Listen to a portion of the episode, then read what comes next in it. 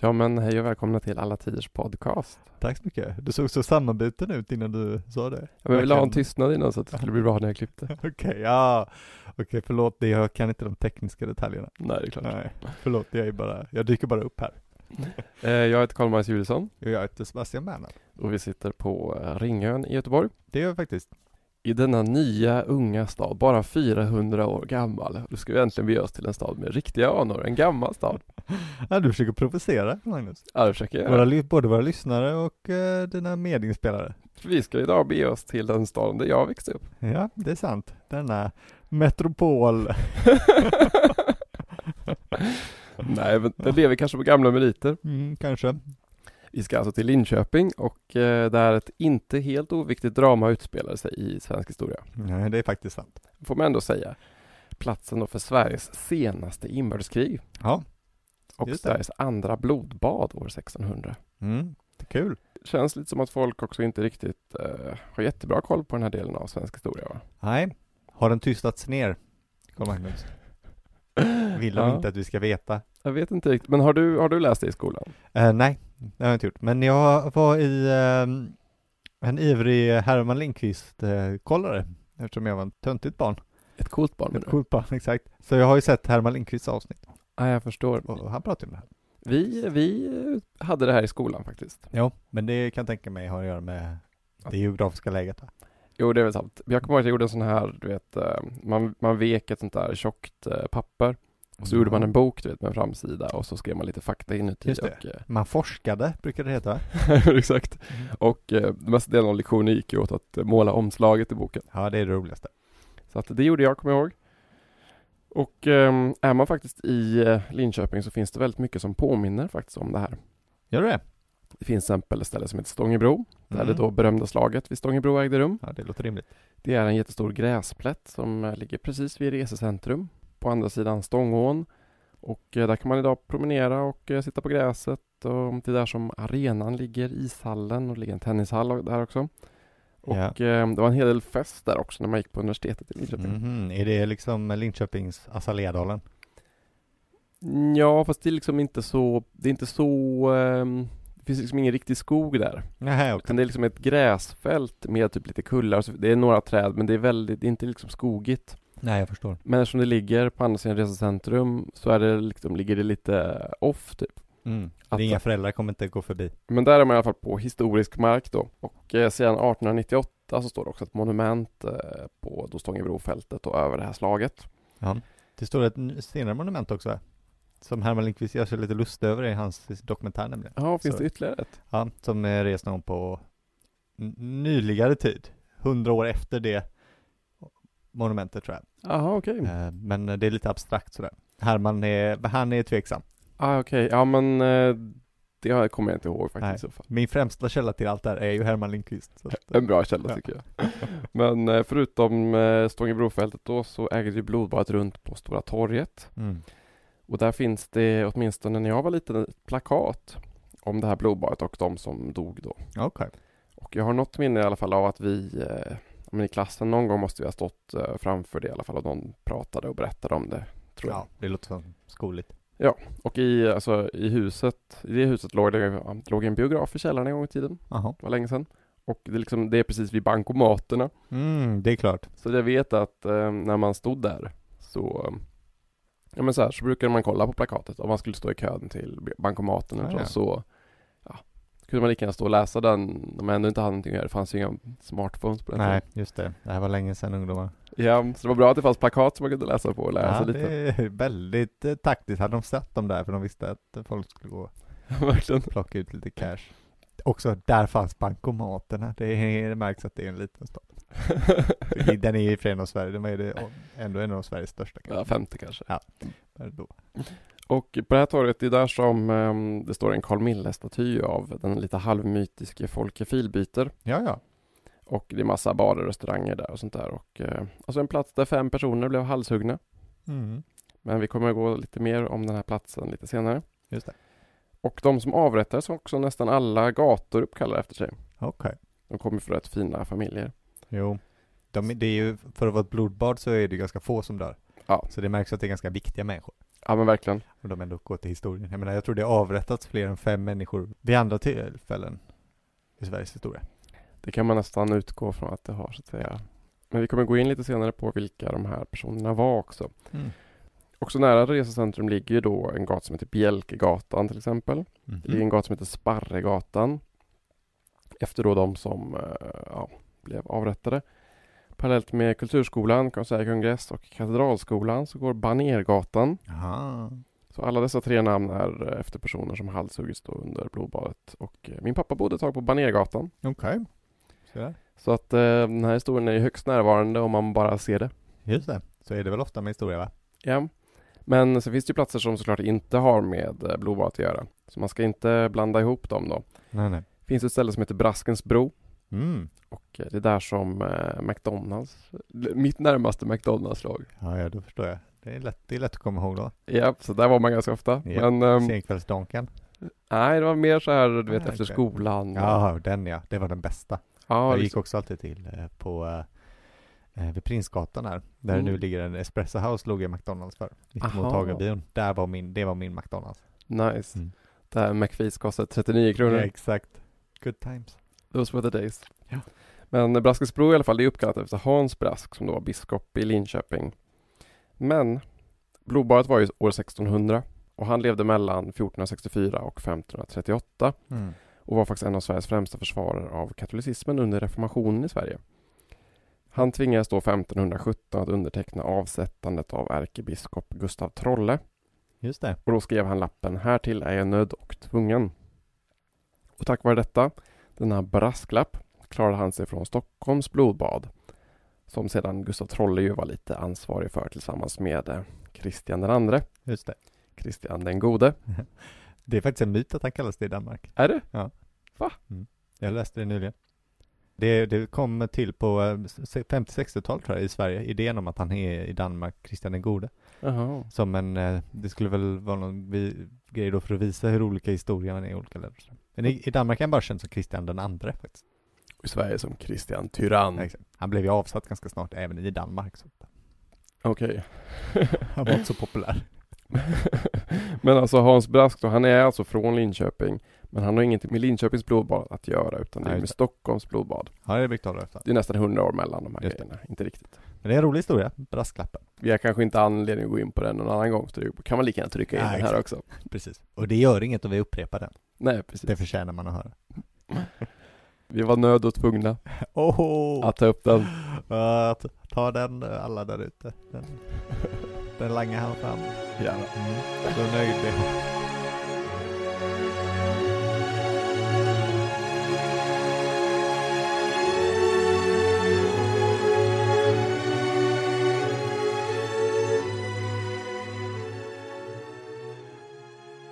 ja, men om vi går in lite kort då på slaget vid Stångebro, alltså det som då inträffade före blodbadet då. Det ägde rum den 25 september 1598 och stod mellan hertig Karl, som sen skulle bli Karl IX Jo. och pappa till Gustav II Adolf, och mot kung Sigismund då, som var son till Johan III. Så kriget stod alltså inte bara mellan ja, en kung och en eh, soon kung to be, utan också mellan farbror och brorson då alltså. Just det, det glömmer man lätt. Så det är en familjefejd också. Mm. Och eh, konflikten mellan hertig Karl och Sigismund hade ju pågått länge. Det hade den gjort. Och Sigismund hade ju tidigare vunnit slaget vid Stegeborg innan de begav sig till Linköping. Men eh, så nu liksom skulle den slutgiltiga finalen äga rum. Och eh, under slaget ska hertig Karl då ha marscherat upp på öster sida om Stångån. Han hade ungefär 9000 man tror man. Sigismund korsade ån med sina trupper och ställde sig mellan ån och hertig Karls armé då. Sigismund hade ungefär 5200 soldater Okej. så lite mindre. Ja. Det var dimmigt, typ som alltid när det är svenska krig känns det som. Ja, visst. Om man tänker på slaget vid Lützen och sådär. Just det. Och det sägs att Sigismunds trupper då höll på och kaxade sig och Jaha. ropade Karl Buske krypare. Nej, taskigt. De var ändå nästan hälften så många och ändå så kaxiga. Ja, det var bra, bra burn. Men det skulle de få äta upp. Jo. Så där stod de och eh, höll avstånd då tills eh, Sigismunds trupper då knappt eh, orkade vänta länge. De eh, ställde upp då vakterna vid broarna då mell- över Stångån och eh, olika kanoner och gick till slut in i stan då. Ja, okej. Och vissa tror att Karl kanske hade lite inside-hjälp från Linköpings borgmästare. Mhm. För samtidigt som Stigs med soldater gick in i Linköping så ringde klockan på domkyrkan som ett tecken. Ja, det låter ju fult. Och då gick Karls trupper då till anfall. Ja, vilket förräderi. Ja. Eller ja, det beror på vems sida man står okej, på så jo. att säga. Det beror på vems sida man står på. Jag trodde man alltid stod på vinnarens sida. Ja, okej. Vi får se. Det får vi se. Vi får se. Och Karl eh, vinner slaget då.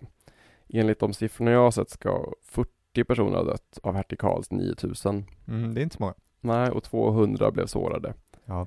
Och ungefär 500 ska ha dött av Sigismunds då 5200. Ja, inga, ja, men inga jätteförluster. Men folk, det dog ofta inte så många i krig förr i tiden som man tror. Nej, Ofta sprang man ju iväg sen. det var inte till siste man så att säga. Nej, och väldigt sällan. Det är ju ganska jobbigt att slåss och bli mördad. Ja, Så att folk det- stack ofta. Det är totalt inte så kul så att säga. Nej. Karl ska då ha kastat sig till marken och tackat Gud för att han vunnit. Det blev eldupphör och Mm. eh, dags för förhandling. Just Sigismund fick då skicka sina soldater ut ur Sverige, lova att regera enligt kungaeden och inte försöka ändra religionen i Sverige så att säga. Nej, just Kommer in på det om en liten stund. det. Mm. Och han var tvungen att lämna ut alla förrädare som stått på hans sida och flytt till Polen, Ja, Litauen. just det. Vi kommer gå in på det också. Mm. Efter förhandlingarna åt de middag på Linköpings slott. Ja, det är roligt. Härlig stämning. Ja, jag, det känns som att det borde ha varit ganska stelt. Ja, faktiskt. Alltså, de, de, om någon inte hänger med på det, de åt alltså middag tillsammans. Ja. Hertig Karl och Sigismund. Den icebreakern hade man velat ha. Ja. Ja, grattis. Det här var ju kul. ja, just det. Ja. ja, men man åt middag efter slag för att liksom. Ja, det var det man gjorde. Man var hungrig. Mm. kanske. Eh, Också, det var ju samtidigt som folk låg och dog ute på slagfältet också. Det var ju samma kväll. Ja, det känns lite som att också att kriget inte var så personligt och de var väl inte med och krigade kanske då. Nej, nej det var de väl inte. Att det är som att spela schack ungefär fast med riktiga människors Ja. liv. Just det. Ja, det är sant faktiskt. Ja, bra, gott parti säger man och tar det som en gentleman. Ja, men verkligen. Det är mörkt. Det är ganska mörkt faktiskt. Vi har ju nämnt så här lite smågrejer här då som, Mm. om man inte var med på det, så eh, vi, vi nämnde religionen, Just det. vi nämnde Polen, Mm. så att det är lite grejer här. Vad, varför blev det så här då?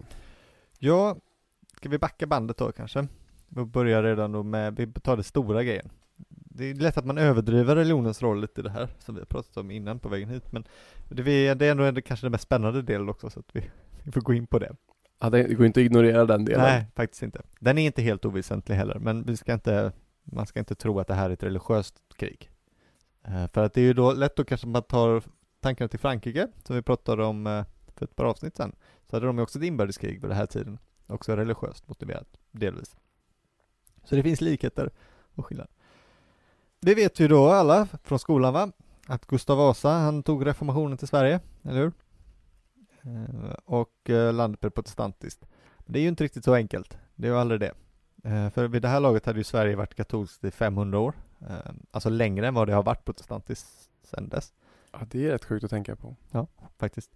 Och vi nämnde ju det i vårt eh, drottning kusina avsnitt ju, att också att Sverige var det första Ja. landet att bli protestantiskt. Exakt. och på ganska, ja, men, lite halvlösa grunder kanske. Ja, precis som vi sa då, det fin- fanns ingen eh, riktigt eh, folkvilja för det här i Sverige, till skillnad från kanske Tyskland eller sådär. Alltså det kom verkligen uppifrån och, och det fanns liksom ingen intellektuell grupp som för, försökte reformera Sverige och sådär. Nej. Så är det ju. och eh, så det tog ju lite tid att få igenom reformationen ordentligt och få den att verkligen sätta sig in hos folk. Alltså det är en sak att, att rensa kyrkorna på, på statyer, det är en annan att få folk att fucking, verkligen fatta vad som är skillnaden liksom. De får inte be, så här, be till helgon längre och sådär. Nej, precis. Det, det, var inte, så- det var inte, det tog ju lite tid va. Eh, och Sveriges version av, av protestantismen är ju lite katolsk. Kanske Mm. inte många i Sverige som vet det, som inte är så liturgiskt vana, men att den svenska kyrkan ser mer ut som katolska kyrkan än andra protestantiska kyrkor. Jaha. Förutom engelska kyrkan, men den är inte lutheransk, så att den är en egen grej. Den är anglikansk. Eh, ceremonierna liknar en katolsk mässa ganska mycket. Eh, och om man jämför med Tyskland och Danmark till exempel, och tänker på hur prästerna ser ut. I Sverige har de ju sådana här mässhakar och färgglada kläder när de, som en katolsk präst har. Ja, just det, det har de ju. Men i Danmark är ju alla präster svartklädda och har vitt ruff på sig, Mhm. ja, till exempel. Vilket är en mer klassisk lutheransk look. Svart och ruff liksom. Och det- Är det för att vi bytte så tidigt då? Eller? Ja, bland annat det, och det har, eh, det har liksom att göra med, eller lite det jag ska prata om nu. Aha, så där. Ja men det här har att göra med kompromisser va? för att eh, det kom från Johan den tredjes tid. Han och en ärkebiskop som heter Laurentius Petri, eller Lars Pettersson, men eh, Laurentius som han så fint kallade sig själv. De skapade ju den här svenska kyrkan kan man säga, eh, med sin lite särgna stil.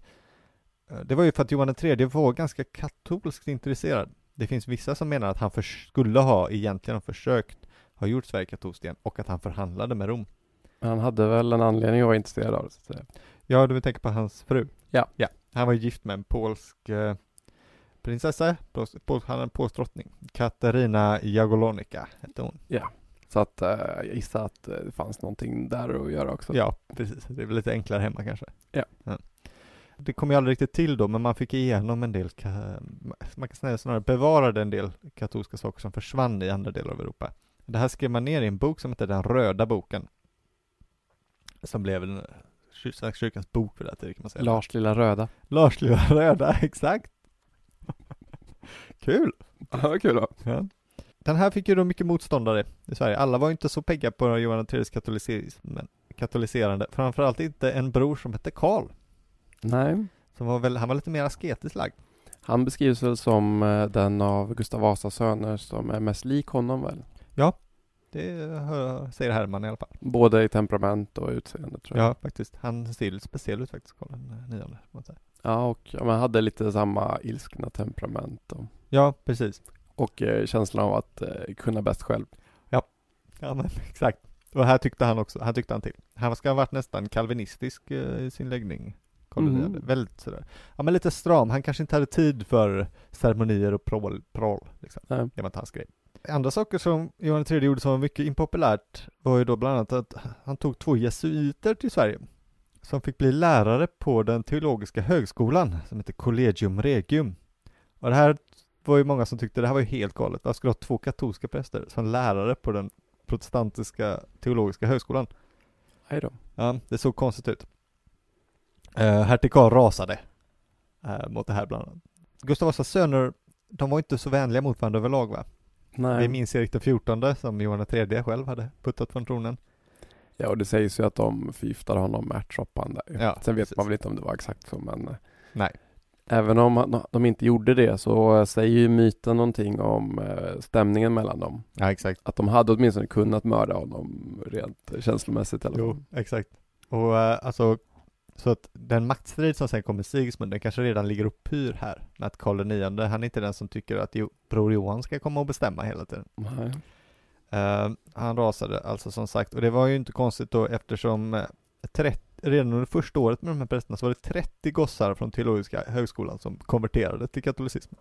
Aj då. Ja, och många av dem åkte sedan utomlands till Rom eller Polen för att arbeta för, eh, som missionärer sedan tillbaka till Sverige. Så här, det fanns anledning att oroa sig för den som oroade sig. Helt enkelt. Mm. Och det här var ju också, det här var ju deras fars livsverk då, liksom att han hade förändrat. Ja, jo exakt. Så det var ju också liksom att eh, om då Karl IX kände sig väldigt eh, nära sin far, så, så bara, vad höll ni på med? Liksom, Nej, varför, varför exakt. höll ni och pajade det han har gjort liksom och sådär att, Nej, exakt. Eh, och något som kommer igen här då, ja, de här jesuiterna blev sen, de blev liksom utkastade av en folkmassa av stockholmare. Eh, den stockholmska allmänheten verkar ha varit en av Karl IXs största supporters faktiskt. Han Mm-hmm. hade ju ofta folkets stöd. Det är en hertig som gick hem i storstan. Han gjorde det, precis. Men jag tror att eh, då sto- borgarna i Stockholm, och många av dem var nog tyskar, var nog lite mer luthersk lagda kanske, än, eh, än adeln till exempel. Ja, Johan III han dog, såklart, 1592. Eh, och då var ju Sverige ett eh, ganska splittrat land. Eh, kyrkan var då splittrad och eh, väldigt starkt mellan de som ville ha mer protestantism, mer ren luthersk lära som man sa, och de som ville närma sig Rom. Eh, Ja, och för många framstår då hertig Karl lite som en bastion eh, för de som fruktar en sån här, ett katolskt övertagande på det sättet. Eh, Och det var ju inte konstigt kanske eftersom då Sigismund ju också var, redan var kung av Polen, som ju var då och är ett väldigt eh, katolskt land. Mm. Och eh, den andra sidan då, de menar ju att eh, hertig Karl, han tar ju sig för mycket enväldig makt. Några år innan pappan hade dött och den här eh, och Sigismund skulle ta över det här landet som var så eh, såna, tr- sån trubbel så hade han ju blivit kung av Polen.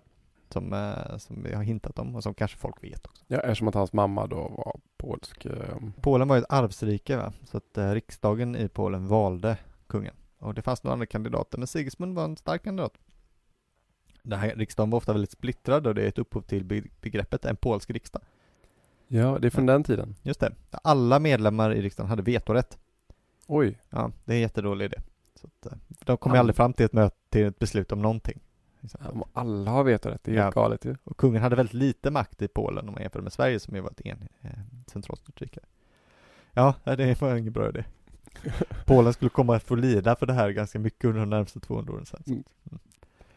Eh, då den polska adeln väljer eh, Sigismund är till stor del för att han lovar att ta med sig Estland till polackerna. Estland är ju svensk i det här laget, men han ska ju ärva det, det är hans personliga egendom, så han lovar liksom Estland ska bli polskt. Eh, som en grej att muta lite. Det här blir inget av när han väl blir polsk kung, dels för att hans pappa fortfarande lever så han kan inte bestämma riktigt över Estland. Och sen Nej. kanske han inte var så jävla intresserad av det till att börja med. Helt enkelt, han är polsk kung när pappan dör och eh, då oroar sig folk i Sverige då såklart. Vad händer nu då när den här utländska katolska kungen ska komma till Sverige? Eh, det ser inte bra ut. De, då är det tur att de har hertig Karl som kan ställa sig emellan. Ja, Mm. så Visa, visa hur skåpet ska stå. Så här, här i Sverige kan man inte göra vad som helst. Han sammankallade ett möte, Karl alltså, i Uppsala innan Sigismund hann komma till Sverige, när han fortfarande var kvar i Polen. Eh, Där han fick eh, en riksdag då att gå med på att eh, Sigismund skulle krävas på en särskild ed. En kungaed. Eh, Den innefattade då att han inte skulle få göra Sverige katolskt igen. Han skulle inte få blanda in sig i religionen.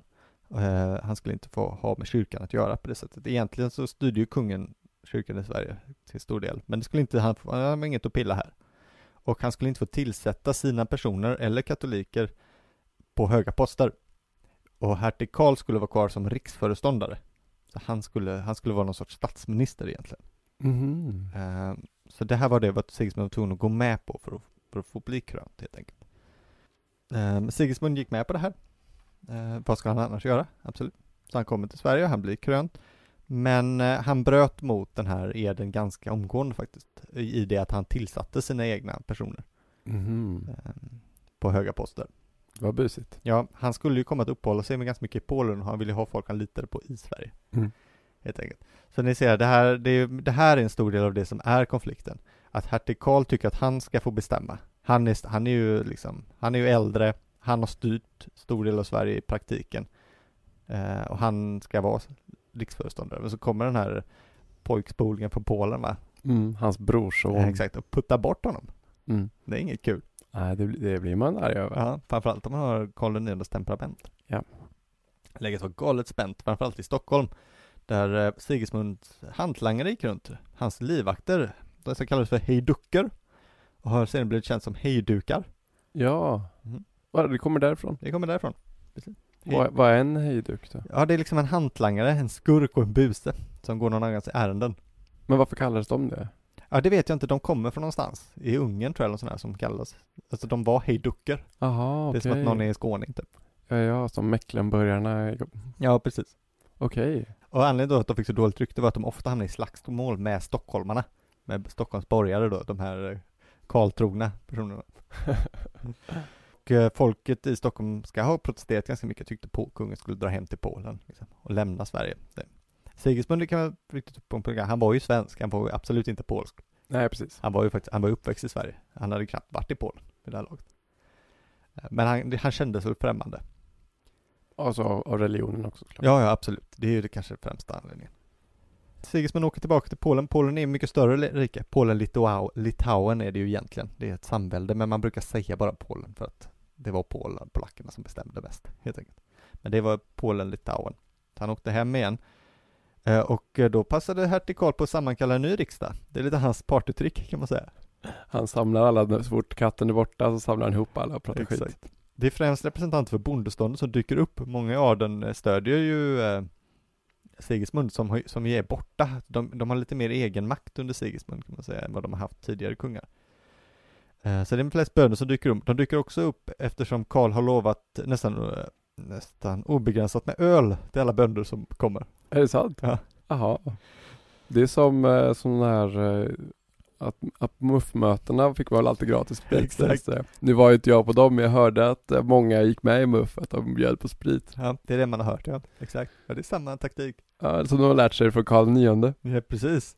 Ja, han fick ju såklart igenom allt han ville på den här riksdagen då när det bara är massa packade bönder som har dykt upp som han, han har bjudit på sprit. Eh, Då bestämde de ju då att Hans Karl skulle förbli och vara riksföreståndare i Sverige och att eh, katolska god- gudstjänster skulle förbjudas totalt och att alla katoliker skulle utvisas ur landet. Det skulle alltså vara förbjudet att vara katolik i Sverige. Och det här är ju ett sten i ansiktet på Sigismund. Ja. såklart. Alltså det, han är ju katolik. Då hade han, då hade inte kungen fått vara i Sverige. Nej, precis. Jag tror att det, det gällde i teorin inte kungen, men det är ju ändå ganska tydligt. Va? Och han kan ju inte ta med sig sina livvakter, han kan inte ta med sig sina, sitt hov eller någonting. Nej. Direkt härifrån begav sig Karl till Vadstena kloster, för det fanns kvar fortfarande. Det hade Ja. inte stängt sen. Alltså det märks att katolicismen är inte riktigt borta i Sverige, utan det finns fortfarande saker som kloster till exempel. Okej. Men nu är det dags att rensa upp. Så han beger sig direkt dit. Nunnorna, de hade fått vara kvar, men nu ska de ut.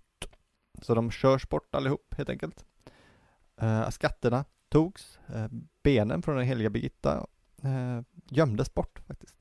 Oj. De för, så att ingen skulle kunna hitta dem. De förstördes inte, vilket man eh, gjorde i många andra länder faktiskt. Men, men eh, de gömdes. Man skulle inte kunna, vad heter det, vallfärda dit då eller? Nej, precis. Och böckerna som är väldigt känt, de från det här jättebiblioteket som är ett av Europas största, de togs till, eh, till kanonerna för att göra stoppning.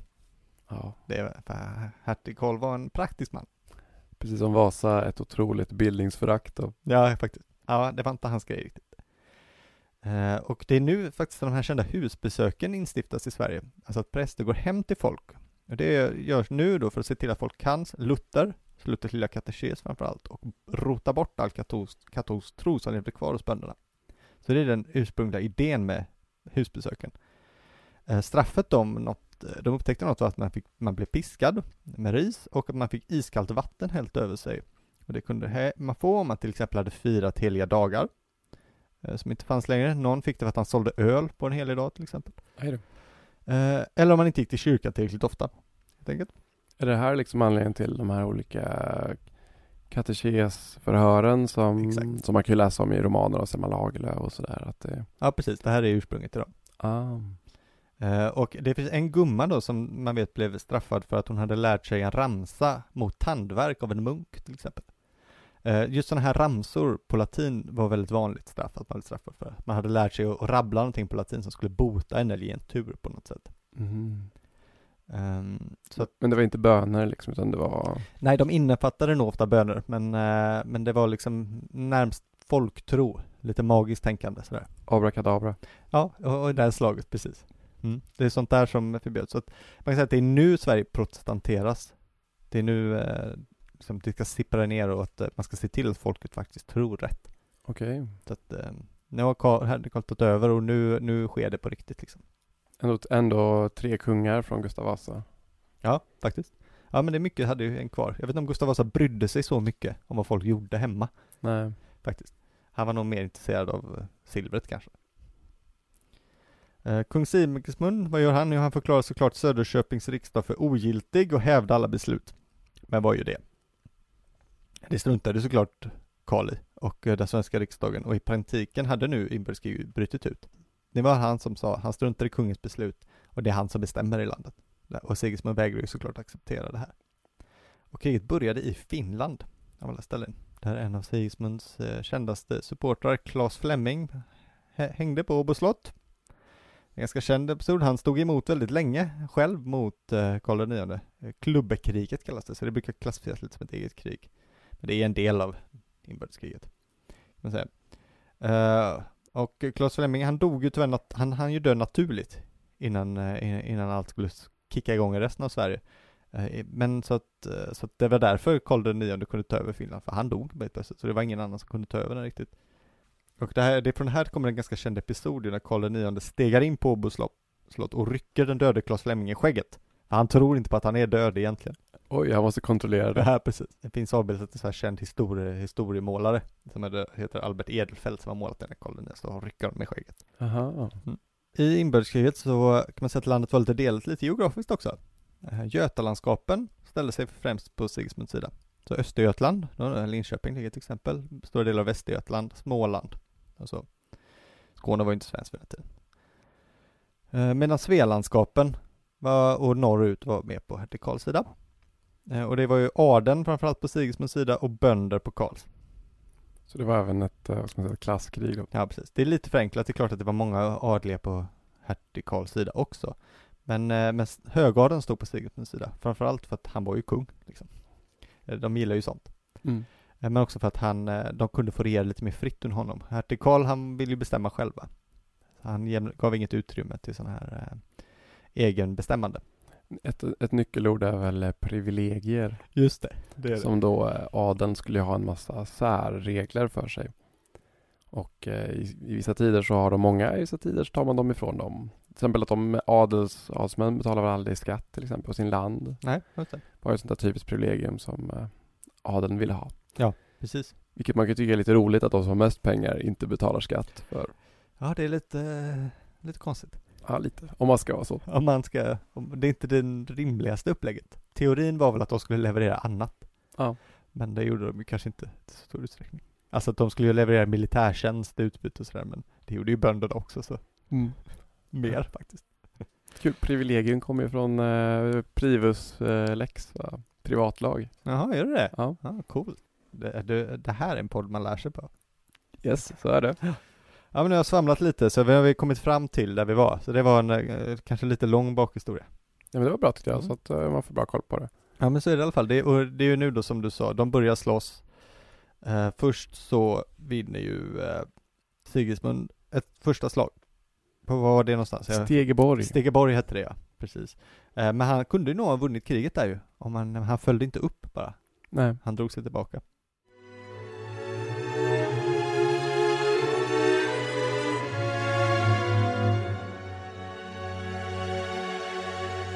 Och eh, det som händer då sen.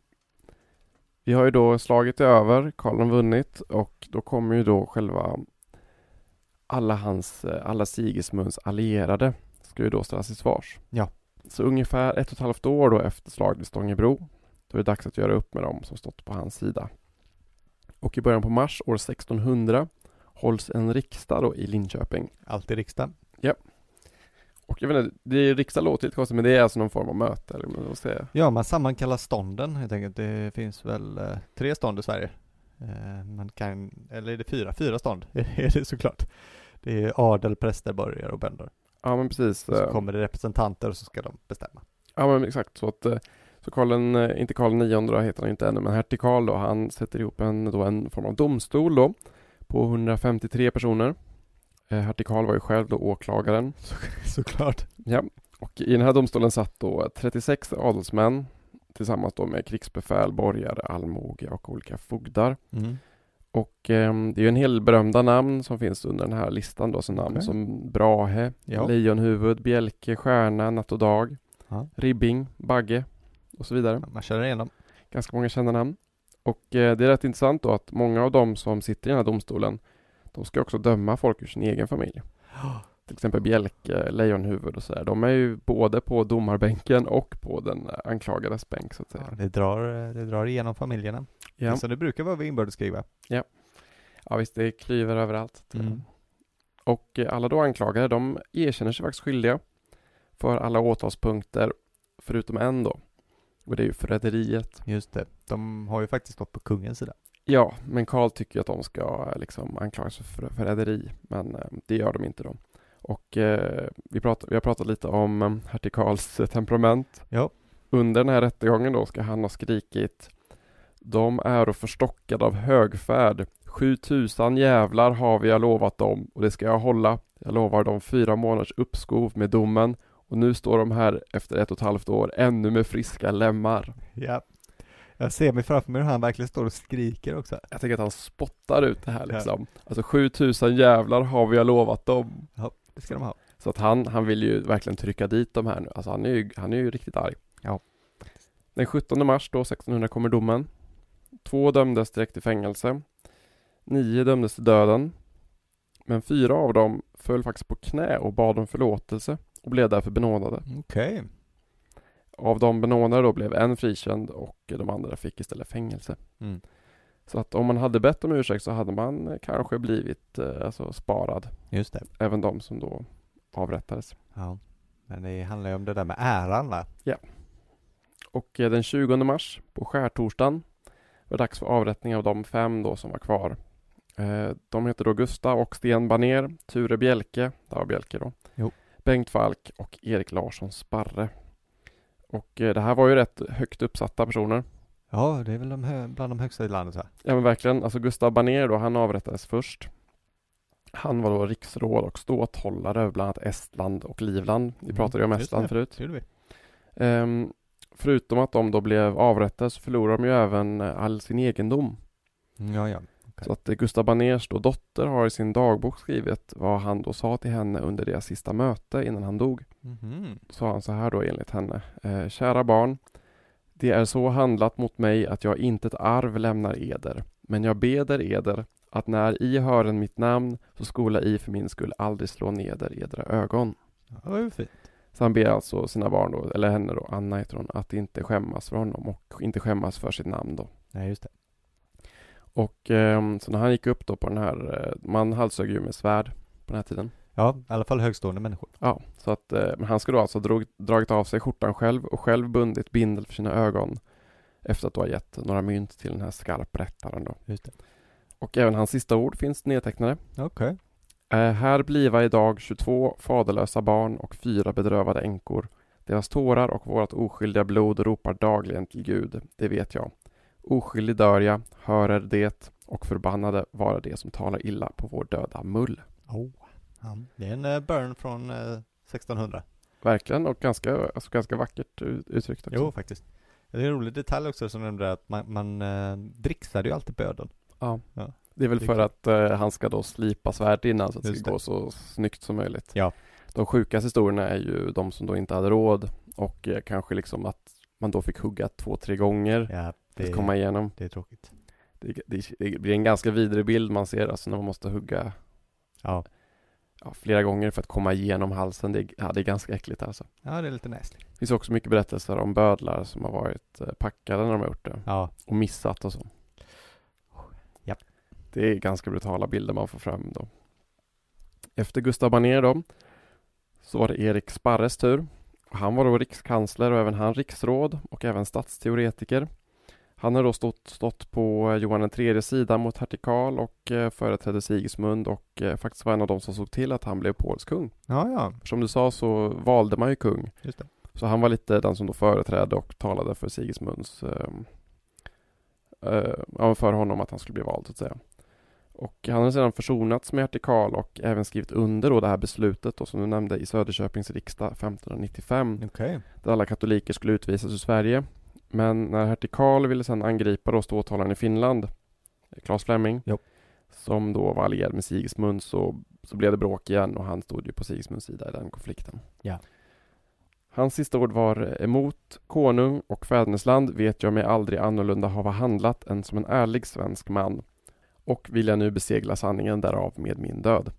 Det oskyldiga blod som här varder utgjutet skall Gud nog hämnas och en gång stämma våra förföljare inför sin rättvisa dom. Jo. Så man märker ju här att de, ehm, de står ju upp för sin sak så att säga, och att de inte har gjort fel och Nej, eh, att de just. är oskyldigt dömda så att säga. Ja, nej, de går ju verkligen i döden för det. Ja. Därefter var det då Sten Baner som då var bror med Gustav Baner och eh, riksråd då på Johan III sida och sedan på Sigismunds. När han då har sett då både sin bror då Gustav Baner och Erik Sparre dö ska han ha utropat då Gud vare din själ nådig och sedan på dig hoppas jag, o Herre, du låter mig icke komma på skam till evig tid innan han dog. Sen var det då Ture Bjelke, han var ju också riksråd och även svåger till Gustav Baner Mhm. och ståthållare på Kalmar slott och hovmästare hos drottning Katarina Jagellonica, Ja, okej. Hovmästare alltså. ja, som ju var gift med Johan III som vi sa. Ehm, Den sista, Bengt Falk, vet man kanske inte lika mycket om. Han var så kallad hövitsman, alltså någon slags militär befälhavare över Finland. Han var också son till biskopen i Linköping och anhängare till Sigismund. Och han har faktiskt blivit katolik. Ja, men det var ju inte bra i det här sammanhanget då. Jag tycker det var ganska bra annars. Men... Mm, jo men han då, så att han, han fick ju vara det här exemplet då, hur det går för de som konverterade. Just det. Just det. Men han är den minst kända av de här. De andra är ju sådana som har eh, Som det finns fina porträtt av målade och sånt där. Liksom. Men Bengt Falk är den minst, eh, den minst framstående av dem så att säga. Okej. Folkets man. Det var de som dog. Eh, Jag sa ju tidigare att blodbadet har ägt rum på Stora torget i Linköping. Det sa du ja. Ja, det är den officiella platsen, Mm-hmm. men den har varit lite omtvistad.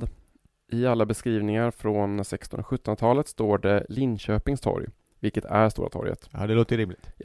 Men så plötsligt 1830 så är det en man som heter Anders Fryxell som beskriver eh, avrättningsplatsen som eh, ett torg som då skojigt nog heter Järntorget, Mm-hmm. men Mm. inte ligger i Göteborg utan det ligger utanför Linköpings slott. Just det. Han menar också att det ska finnas markerat i stenläggningen, den här platsen då där, där avrättningen ska ha skett. Och även 1834 står det så i en bok då som heter Beskrivning över Linköping att eh, det ska ha skett här då. Men den här stenläggningen tror man kommer från mellan 1817 och 1830. Jaha. Han som har lagt den själv kanske. Ja, men nästan. Men under 1800-talet trodde man ändå att blodbadet faktiskt sked- skedde där istället. Utanför Linköpings slott. Okej. Och eh, detta ifrågasattes sedan 19, 1913 av en som hette Axel Romdahl som istället menar att den ägt rum på slottets yttre borggård av någon anledning. Ja, han bara bråkar. Ja. Jävla typiskt. Men 1936 sen hittade man en avskrift av då Anna Baners brev från händelsen. Anna Baner är ju alltså Gustav Baners dotter då som vi pratade om innan. Eh, och där skriver hon i slutet så här då. Ehm, de gingo emellan de starke vaktarna gatan nedföre till stadens torg. Där rest det ådömda dödsstraffet på dem exekverades. Ja. Just det. Och gatan då borde vara den som idag heter Äldre Storgatan, Okej. som är en jätteliten gata faktiskt. Ja. ja. Det var ju roligt. Kul. Det är som Lille John. exakt, exakt. Eh, och torget måste alltså vara Stora torget och det är vad man tror också idag. Ja. Men Bra, det har- då var det väl bestämt där. Det är ju faktiskt så, men det har ifrågasatts, liksom det är en som har menat då att den sista delen av det här brevet skulle vara mycket senare. För han menar att ordet dödsstraff inte användes i tryck förrän 1720. Nej, okej. Det kan ju ha använts eh, kollokvialt annars. Alltså att man sa dödsstraff. Men att det inte stod i lagboken. Ja, det är lite liksom, så han menar att det här, att det här stämmer inte, det här brevet, men eh, ja, det är svårt att säga att eh, ett, ett ord inte finns. Ja. Liksom. Det är lite svårt att Det är säga. ju ganska enkelt ord att komma på. Du har Verkligen. straff och du har död och så slår du ihop dem. Också ett straff som har funnits i alla tider, Jo, faktiskt. så att säga. Han i alla fall, han heter Hermfelt. Han menar också att enligt en minnestavla på Järntorget ska Gustav Baner ha sett avrättningsplatsen iordningställas från sin, sin cell då, eller sitt fönster. Och det går ju inte om det skulle ha skett på Stora torget. Nej, okej. För de som inte kan eh, Linköpings geografi så fick vi det veta det nu. Japp, det ligger nära men det, det finns ingen utsikt från slottet till eh, Stora torget. Men den här uppgiften finns inte i äldre källor. Och, ehm, och jag tänker då om, om källan till den här uppgiften är en minnestavla som det står på, järn, på Järntorget från den tiden då man alltså trodde att det skedde där Mm. så låter det lite som att det skulle kunna vara någon form av poetisk illustration då baserat på vad man då redan trodde. Det låter mysko. Det låter ju inte som en riktig källa helt enkelt. Nej. Ja, jag hör dig Magnus. Det låter, det låter som att du, du ger klara besked. Ja, så att eh, det, man borde väl inte, det är klart det var på Stora torget. Ja. Jag tycker man, eh, tvärtom mot Magnus, kan man mejla oss på alla tiders podd och säga åt dem att han är en riktig drömmare. Ja, men eh, jag kan nog faktiskt ta att ha fel. Det, är- det, är- det är skönt att bli rättad så att man vet bättre nästa gång. Just det. Just det. Säger, en, så är det ju inte alltså, säger jag i teorin. i teorin. Det ska få jävlar, sju, vad är det, sju satans jävlar ska du få. Ja, visst det. 7000 jävlar. 7000 jävlar om du säger något och kom Magnus eh, Linköpingsteorier. Ja.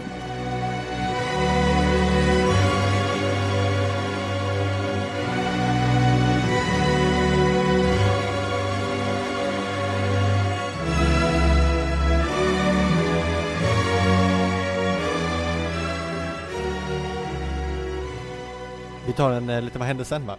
ja, det kan väl bra va? För Karl den nionde, ehm, jag har lite teori om att han är väldigt viktig för, eh, för hur Sverige har blivit.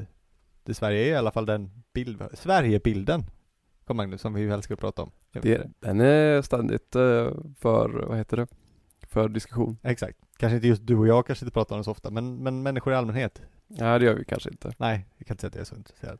Men Sverige blev på 1600-talet. Ja, det är spännande. Det kan, nog, kan jag nog ändå låna ett öra till. Nej, precis. Eh, ja, Karl, han blir då Karl den nionde kan vi säga, han blir krönt efter det här och blir kung och allt som, som, som, som det ska vara va? Och hans eh, söner får arvsrätt. Gustav II Adolf alltså. Ja, han satte då Sverige på eh, en bana som har påverkat Sverige under lång, lång tid. Han gör vissa förändringar. Eh, Och som jag sa förut, om han var något så var han ju en praktisk man. Han var kanske inte så eh, svärmisk, kanske inte heller så konstnärligt lagd. Jag skulle säga att det här är ju exakt den Sverigebild jag har. Ja, nej, men det är lite det min poäng, att, vår- att Sverigebilden är liksom kolonionde, postkolonionde. Mm. Kanske lite Gustav Vasa också, men de var ju så lika. så. Han var väldigt byråkratiskt lagd. Han gillade att sköta saker effektivt och enligt sin egen vilja. Ja, det här låter ju liksom handen i handsken. Ja, så jag tror alltså att det var under honom mycket som, som eh, s- i alla fall centralt det här eh, byråkratiskt och effektivt reglerade Sverige växer fram. Också är det när, att bönder och stat fungerar som en allians, vilket de har gjort under stora delar av Sverige, mot just adeln, mot den privilegierade klassen. Så Mm. att kungamakten och bönderna har alltid arbetat tillsammans med varandra. Det är lite unikt för Sverige. Om vi tänker Frankrike så är ju ofta, där händer det också, men adel och, och kungamakt eh, samarbetar. Ja, spännande. Eh, han stimulerade eh, industrin väldigt mycket. Sånt gillade han. Eh, Karl den eh, nionde. Han tog ju bland annat vallonerna till Sverige, första vallonerna. Och så flyttade han, eh, som väl känt är, finnar till, Vin- till Värmland. De se- senare kända Svedjefinnarna. Det finns väl fortfarande än idag tror jag. Finns väl en plats Finnar som i heter eh, Finnskogarna va? Just det. Ligger väl i Värmland? Ja, precis. Det är för att han flyttade, för att de skulle kunna bruka skogen där och effektivisera lantbruket. Mhm. Eh, som är väldigt känt såklart, grundade han ju också det första i Göteborg. Ja, visst. På Hisingen, jag har aldrig varit där. Det är låg, har du det? Eh, det ligger väl utåt mot där hamnen ligger nu va? Eller? Ja, det ligger typ där Älvsborgsbron kommer i- in på Hisingssidan. ja, just det. Färjenäs. Ja, något där. Så där, där har ni, den första grunden till Göteborg låg alltså på Hisingen, gjordes Ja. av Karl den IX. Det är smärtsamt. Mycket smärtsamt. Eh, Då låg, det låg faktiskt en annan stad på andra sidan i Majerna där, 4-4. Eh, vid Älvsborg. Älvsborgsstaden var en egen stad. Glöms ofta. Ja, det är Så det. att his- Göteborg är inte så kort historia som man tror. Nej, jag skojar också. Jag vet. Jag vet. Eh, men det här gjorde han ju då med holländsk hjälp och det var ju för handel. Absolut, det var ju det. För att kunna inte behöva betala tull i Öresund till danskarna liksom. Det är rätt roligt, jag tror att, eh, eller det är också Herman Lindqvist tror jag, att Mm. eh, när Göteborg grundas då av Gustav II Adolf, så jag tror att det var f- 50 år innan man började tala svenska i Göteborg. Ja, Innan dess, alltså man, under de första 50 åren så pratade man tyska och holländska, ja det låter rätt rimligt. i och för sig. för att de enda som bodde här var tyskar och holländare. Just det. Ja, den äldsta kyrkan i Göteborg är ju tyska kyrkan. Ja just det, ja men precis. Uh, något han också gjorde som skulle få en stor, stor konsekvens är hans många krig i Baltikum och han fick ju till en väldigt expansiv utrikespolitik och lade egentligen grunden till stormaktstiden. Han var inte så framgångsrik personligen, men Gustav Adolf tog vidare de krig som hans pappa hade startat i stor utsträckning.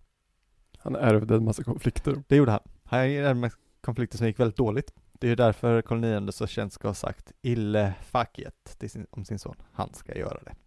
Ille fuck it. Ja, exakt. Klassisk Carl Magnus-vits. Stannar Kommer upp där. Räkna dem. man förstå det så fuck it kommer från fuck you, så betyder ja, fuck Ja. you som betyder göra. Exakt. Det är ju för kul för att vara sant. Ja, ja, ja, det är så jävla dumt. Va? här, vid det här faktiskt, vid den här i baltiska tiden, fick Sigismund en liten hämnd. För nu passade Sigismund då passa, tänka att han skulle ge Estland till Polen äntligen. När, det nu, är- när han nu inte längre var kung av Sverige. Eh, och så Polen och Sverige utkämpade många krig här och där led Sverige ett väldigt stort nederlag vid ett slag som heter Kirchholm.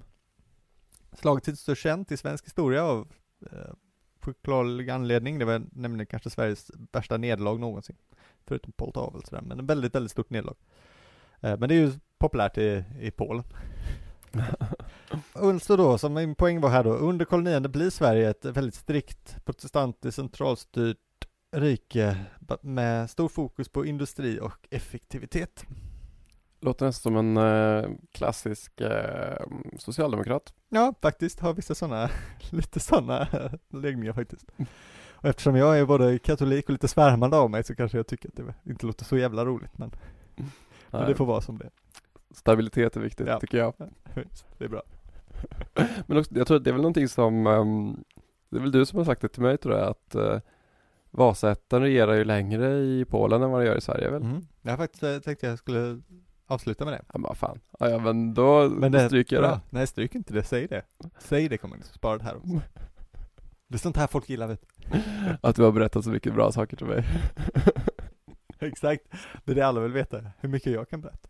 Och att jag faktiskt memorerade det. Just det. Ja. Det är väl därför man har en sån här podcast som man kan bara sitta och prata om sånt man går och sitter och tänker på hela dagarna. Eller hur, vi kan ju inte sitta en timme på en bar och bara prata om det här. Det känns ju inte att... Ja, exakt. Har du hört det här? Har du hört det här? Det är ungefär så det går till när vi är på en bar i och för sig. Jo, det är sant. Lite mindre strukturerat. Med fokus på lite mindre. jo men det är helt rätt. De polska Vasarna, Vasaätten, den är ju så förknippad med Sveriges, Sverige va? Sveriges självbild. Alltså att eh, riksbygget och alltihop är ju, det är ju Vasarna, Gustav Vasa va? Varenda stad har ju en stadsdel som heter Vasa. Ja, exakt. Men eh, Sigismund, han var ju, han var Sigismund den tredje i Polen och han regerade ända till 1632. Det är alltså samma år som Gustav II Adolf dör i Lützen. Oj, Samma år dog Sigismund som kung av Polen. oj, Så där kan man få fantisera om hur historien hade sett annorlunda ut. verkligen. Och Sigismunds son, Vladislav den fjärde, han regerade ända till 1648, alltså samma år som eh, 30-årskriget tog slut. Och hans eh, andra son sen, eh, som blev blev kung efter, Johan den andre Kasimir, han regerade ända till 1668. Och då är det alltså att Kristina, den sista vasättlingen i Sverige, hon abdikerade 1649. Så att eh, kung- vasätten var regerade i Polen längre än den gjorde i Sverige. Mm. Eh, jo, och med Johan den andra Casimir så dog faktiskt Vasätten på svärdsidan som man säger. Alltså, den dog ut. Okej. Den fanns det ju ättlingar av Vasätten på kvinnors sida, men eh, adelssättet fungerar ju på det sättet att man bara ärver namnet på manssidan. Ja. Och Sverige och Polen har ju haft en väldigt lång och komplicerad historia, så det får man ju verkligen säga. Eh, Mm. Den är mer känd i Polen tror jag, än vad den är i Sverige. För att där Mm. har den ju haft en mer allvarliga konsekvenser eftersom eh, Polens sammanbrott lite på mitten av 1600-talet eh, utnyttjades av Sverige för att, ja, det som kallas syndafloden i Polen. Vilket säger väl en del om vad som- vad som försiggick. Och som i Sverige är de stora hjältetågen. Ja, exakt. Precis. Men eh, jag tycker det är en ganska t- träffande bild av, av ehm, Sigismunds låga ställning. Det är väl att ingen har någonsin hittat Sigismund efter honom. Det är sant faktiskt. Det finns ingen, det finns ingen annan Sigismund. Alla andra kunganamn är ju sånt som man... Ja, Karl är det ju ingen brist på. Karl Johan, Erik, Oskar, eh, Gustav. Just det. Men, eh, men inte ens att vanliga människor heter ju inte Sigismund. Nej, det gör de inte. Det är, det är dags att kungafamiljen skärper sig. Ta mod säger jag till nästa generation. Tänk att det kanske är du som får döpa din, eh, Han kommer inte heta Sigismund. din förstfödde son till Sigismund Ja. Bernhard. Vi får se. Vi Som får en se. hyllning till den polska kungen. Jag tycker vi bestämmer det nu. Ja, jag ska tala över det med min, eh, med min fru så får vi se. Jag tror att det kanske kommer möta lite motstånd. Men det är ett ganska coolt namn. Det är så coolt. Ja, ska vi... Eh, ju, vi måste ju plugga. Det är vi dåliga på, Sjöman. Ja, vi jag, glömmer säga till folk att de ska följa oss. jag är så ödmjuk. Ja, jag vet. Det är ditt, det är, det är ditt problem. Min stora last. Ja. Som tur är jag inte ödmjuk alls, utan säger med glädje att ni kan, borde gå in på Instagram. Jag tycker, jag tycker det händer massa kul där nu för tiden. Ja, jag tycker det är mycket kul Ja. också. Mycket, mycket konstverk framförallt, Det är- och bilder på Carl Magnus på resa Ja, perfekt ju. faktiskt. Den där kon, som är för, den egyptiska statyn på en ko som föder barn, den var guld. Den var kul. va? Den var väldigt, jag har aldrig sett något liknande. Fick nästan inga likes. Nej, fruktansvärt. Så gå in nu och ge upprättelse till Carl Magnus Ja. på alla tiders Insta. Vi har också en Facebook-sida. Vi lägger upp avsnitt och annat också som har om avsnitten. Så det kommer en hel del. Eh, och sen såklart en Patreon. Man kan gå in. Den ska vara lite mer fixad nu. Kanske redan innan det avsnittet kommer ut. Jag, om någon har varit inne och tittat och sagt så här kan man ju inte riktigt donera pengar. Så kanske det stämde. Det, är inte, det blir inte så tekniskt tyvärr. Nej. Men hjälp oss med det då. Och skänk en slant. Om ni tyckte det här var roligt så kommer det mer, eh, mer kultur. Det gör det. Vi tänkte gå och dricka en öl nu. Det låter väl bra. Mm. Himla torr om halsen. Ja, jag också tar om halsen faktiskt. Eh, vad gött. Ska vi gå, vad säger du? Blir det en eh, pint på John Scott? Det tror jag det blir. Den är så himla billig. Perfekt. Ja. Hej då. Ha det.